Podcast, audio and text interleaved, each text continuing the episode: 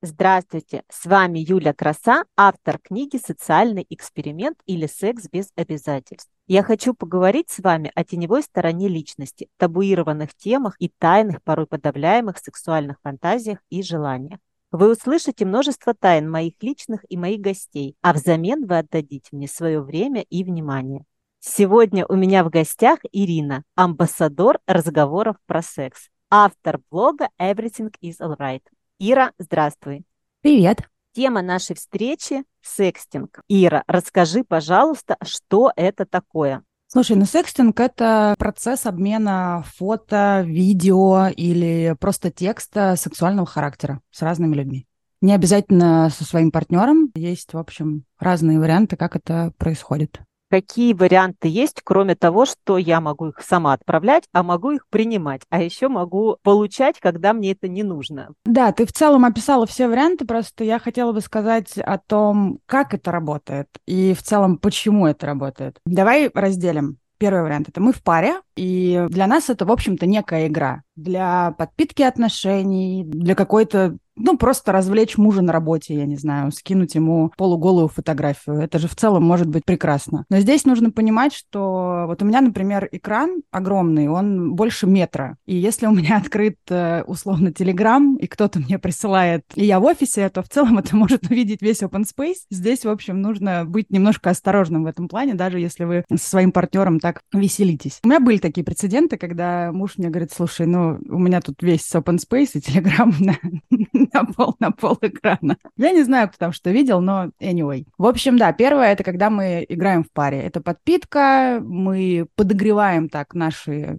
сексуальные да, чувства друг к другу. Это игра. В целом рекомендую, очень классная вещь. Второй момент — это когда мы обмениваемся такими сообщениями с незнакомцами. Очень популярная на сегодняшний день вещь. Этим занимаются люди и в отношениях, и не в отношениях. Ну, то есть я имею в виду, если ты в отношениях, то многие многие люди это практикуют. И они практикуют это не обязательно в каких-нибудь приложениях для знакомств. Это может быть где угодно, не знаю, там вплоть до Авито, потому что когда закрыли Тиндер в России, мне кажется, Авито превратился в какую-то подобную вещь на какой-то момент. И третий момент — это когда тебе присылают прекрасные фотографии без э, твоего на то желания. И э, я первый раз в жизни получила дикпик где-то, наверное, год назад в Инстаграме мне прислал человек. В общем-то, не задавая мне, естественно, никакого вопроса, просто прислав мне эту прекрасную фотографию. Я не очень понимаю, зачем люди это делают. Ну, то есть как, я понимаю, но в целом не понимаю одного. Ну, можно же нарваться на не очень лестный отзыв. Ну, зачем так с собой поступать? Мне не очень понятно. Ну, в общем, да, есть вот три таких варианта. Про пары мы уже поговорили, да? Давай, про какой ты хочешь поговорить э, следующий? Давай рассмотрим второй вариант. Человек находится в отношениях и, тем не менее, обменивается с кем-то где-то своими интимными фотографиями или текстами или еще чем-то.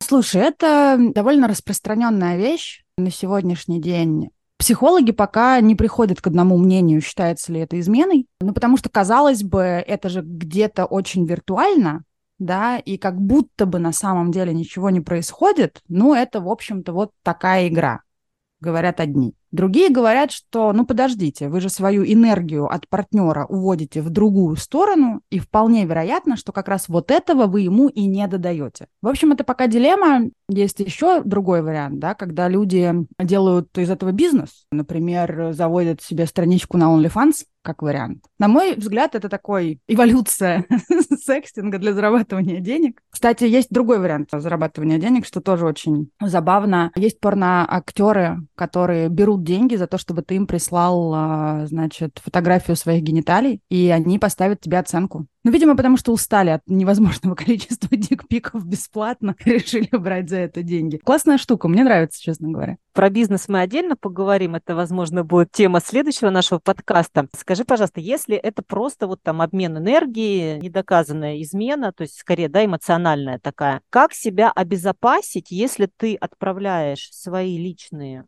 какие-то интимные фотографии, видео и так далее незнакомому человеку, и ты не знаешь, что с этим произойдет и какие могут быть последствия.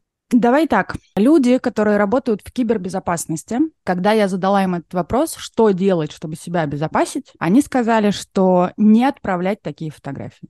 Нету абсолютно никакой гарантии, никаким образом, вот прям на 100% обезопасить себя нельзя. Это нужно понимать. Но есть э, некие советы, как снизить риски, да, давай так скажем. Потому что глобально это... Почему люди это делают с незнакомцами? Потому что в этом есть некий фактор риска, который тоже этот адреналин, он тебя вот немножечко подпитывает, да, там, и там сексуально бодрит, заводит и так далее. Многие люди, многим людям нравится именно это. Даже если ты не в отношениях, это просто какой-то непонятный человек, ты в принципе даже не понимаешь, кто это, потому что в фотографии могут быть не его, да, и так далее. И э, здесь э, интересная статистика, что по некоторым оценкам это делают 20% девушек и 50% парней в возрасте от 18 до 35 лет. Если почитать Reddit или какие-то в целом сайты на эту тему, то там действительно огромное количество людей, которые говорят, что да, они это практикуют. То есть мальчикам это практиковать нравится больше. Как мы это можем объяснить?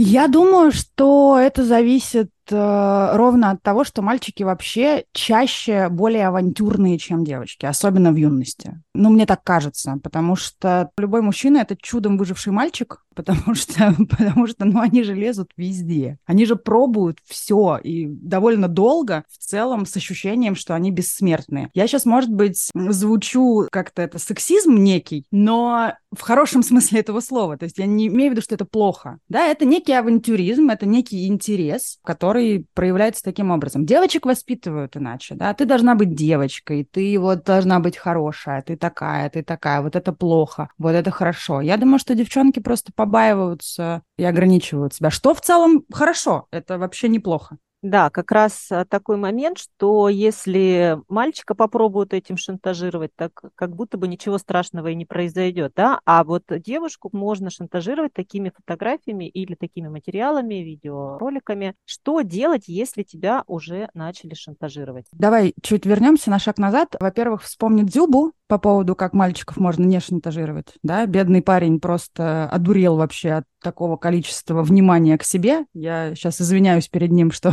вспоминаю опять эту несчастную историю. Но в любом случае, мы с тобой не дали советы людям, как себя обезопасить. Давай сначала я быстренько пройдусь по советам, и после этого мы перейдем, что делать, если уже советы не помогли. Первое, мы не показываем свое лицо. То есть мы делаем крупные планы какие-то конкретных частей тела, которые мы хотим отправить. То есть если мы хотим красиво показать свою грудь, мы, в общем, показываем свою грудь и не показываем лицо. Если вы вдруг, у вас какая-то игра, которая предполагает, например, видеосвязь, и вы понимаете, что вы не можете скрыть лицо полностью, значит, маскируйте его каким-то образом. Это может быть маска, это может быть э, плохое освещение, например, на вашем лице. Ну, то есть вам нужно скрыть лицо в первую очередь, чтобы вас не могли идентифицировать. Второй момент. Если у вас есть татуировки, какие-то особенные родинки, по которым вас можно идентифицировать, мы тоже их а, скрываем каким-то образом. Э, можно поискать в интернете, есть куча классных вариантов, как девчонки, например, закрывают их какими-нибудь бабочками, сердечками, и это такая аппликация у тебя на теле очень милая получается, которая в целом как элемент игры тоже работает, но при этом она тебя обезопашивает. Третий момент, мы еще раз про крупные планы, мы стараемся не показывать наш интерьер, чтобы вообще ничего не было видно, ну, там, из серии вплоть до постельного белья, если оно у тебя какое-то эксклюзивное. То есть, если это какое-то нестандартное, не знаю, там, белая простыня, а это что-то такое, почему там твои близкие, например, могут тебя узнать. Следующий момент, нужно пользоваться какими-то более или менее проверенными сервисами. То есть если, например, исчезающие сообщения в Телеграме, как вариант, да, или есть такой э, мессенджер, который называется Сигнал, его очень любят айтишники, он считается самым защищенным, например, использовать его. Но здесь тоже нужно понимать, что ты всегда в любом случае можешь попасть на то, что человек сделает скриншот. Да, Телеграм пришлет тебе уведомление, что сделали сделали скриншот, но его уже сделали, да, и это уже есть у человека. Второй момент, что надо понимать, почему еще нужны проверенные сервисы, потому что даже если ты никому ничего не отправлял, но у тебя просто есть эти фотографии, не знаю, для себя, то тебя могут взломать, например. Если ты это отправлял, то взломать могут и другого человека тоже. То есть вот здесь нужно понимать и максимально искать варианты для себя подходящие. Ну, давай перейдем к шантажу, да, что мы делаем если уже все случилось? Здесь тоже довольно общие советы. Постарайтесь успокоиться.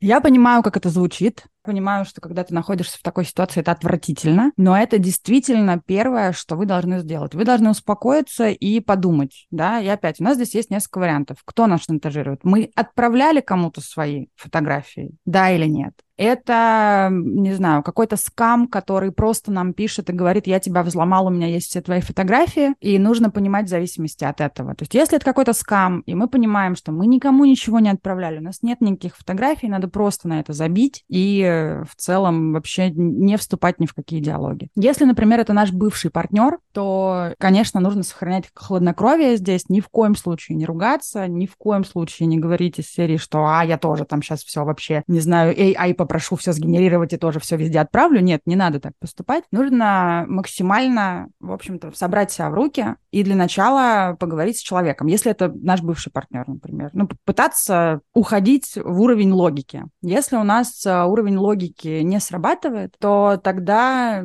психологи советуют, возможно, даже написать какой-то пост в ваших соцсетях по поводу того, что, ребят, вот у меня такая-то ситуация, как бы так случилось, что меня, в общем-то, начинают шантажировать вот по такому-то поводу. После этого поста вполне вероятно ваш партнер бывший не станет этого делать. Обезопасит ли это вас на 100%? Нет, не обезопасит. А если вы все-таки уже попали в историю, когда ваши фото попали в сеть, то здесь зависит от того, как вы это переживаете, да, потому что есть люди, которые довольно спокойно к этому относятся из серии, ну окей, сейчас все поговорят об этом и забудут. Что на самом деле действительно правда, потому что довольно быстро про это забывают, и, как показывает практика, поддержка в таких случаях а, сильно выше как раз к пострадавшему человеку, да, в фотографии которого выложили. То есть его общество в целом начинает поддерживать. Есть другой момент, что, к сожалению, во многих странах можно, например, лишиться из-за этого работы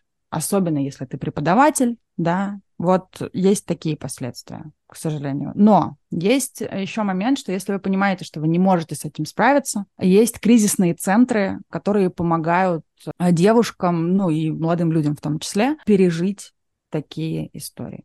Скажи, пожалуйста, если у нас ситуация произошла с подростком, как быть подростку, потому что он мало того, что есть общество, да, есть там школа, еще есть родители, которые, скорее всего, не поймут. Как здесь быть?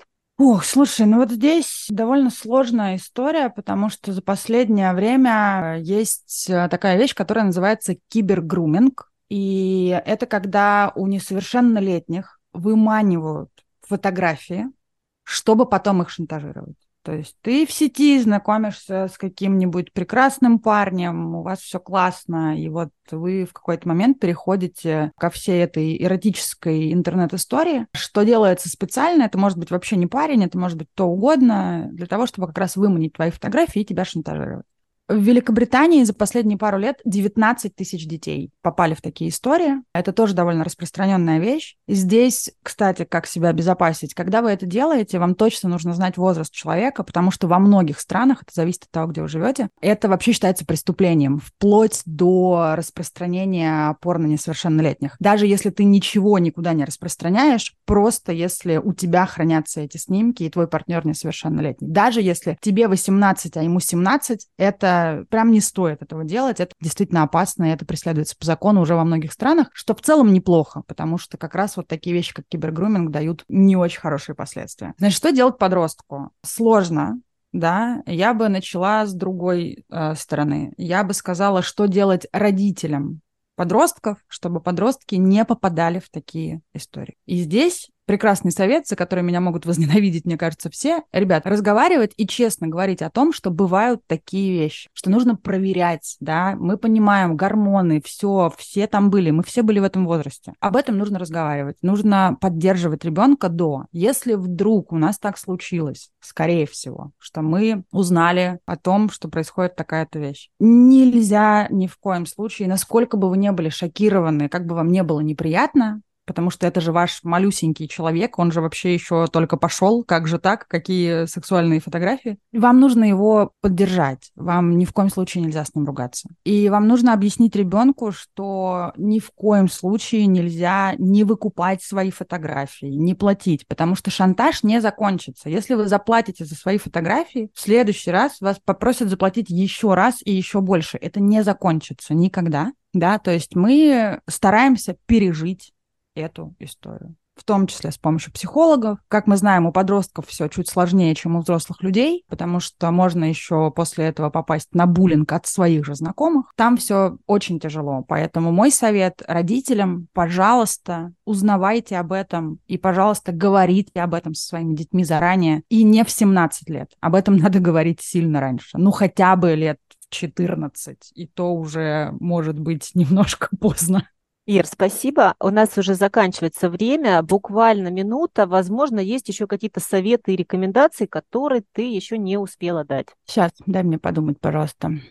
Представляем, что вдруг все это с нами уже случилось, чего я никому, конечно же, не желаю. В этом случае мы можем обратиться в несколько центров. Например, есть центр, который называется Анна. Его очень просто найти в интернете. Также этим занимаются любые центры для помощи пережившим насилие, потому что на сегодняшний день это тоже считается сексуализированным насилием, да, в данном случае. Там есть бесплатные консультации с психологами, и эти центры помогают не только женщинам. Вот что важно понимать, потому что мальчики тоже от этого страдают, особенно если это подростки. Там вероятность э, в целом такая же, даже если они гордятся и рассказывают, как все классно, они они внутренне тоже могут очень переживать серьезную травму по этому поводу, особенно если это был какой-то близкий для нас партнер, потому что глобально это отражается в тебе как предательство, да, это не только твои фотографии, это, в общем, некий такой момент предательства, который остается внутри тебя. Да, это элемент доверия, когда мы отправляем, да, такие материалы, это о доверии в первую очередь. Спасибо, что пришла, и мы обсудили такую важную тему за подробные развернутые ответы и советы. Пожалуйста, обращайся. Спасибо, что были с нами. Подписывайтесь на подкаст и заходите в телеграм-канал про социальный эксперимент или секс без обязательств. С вами была Юля Краса и Ирина. Всем пока. Пока.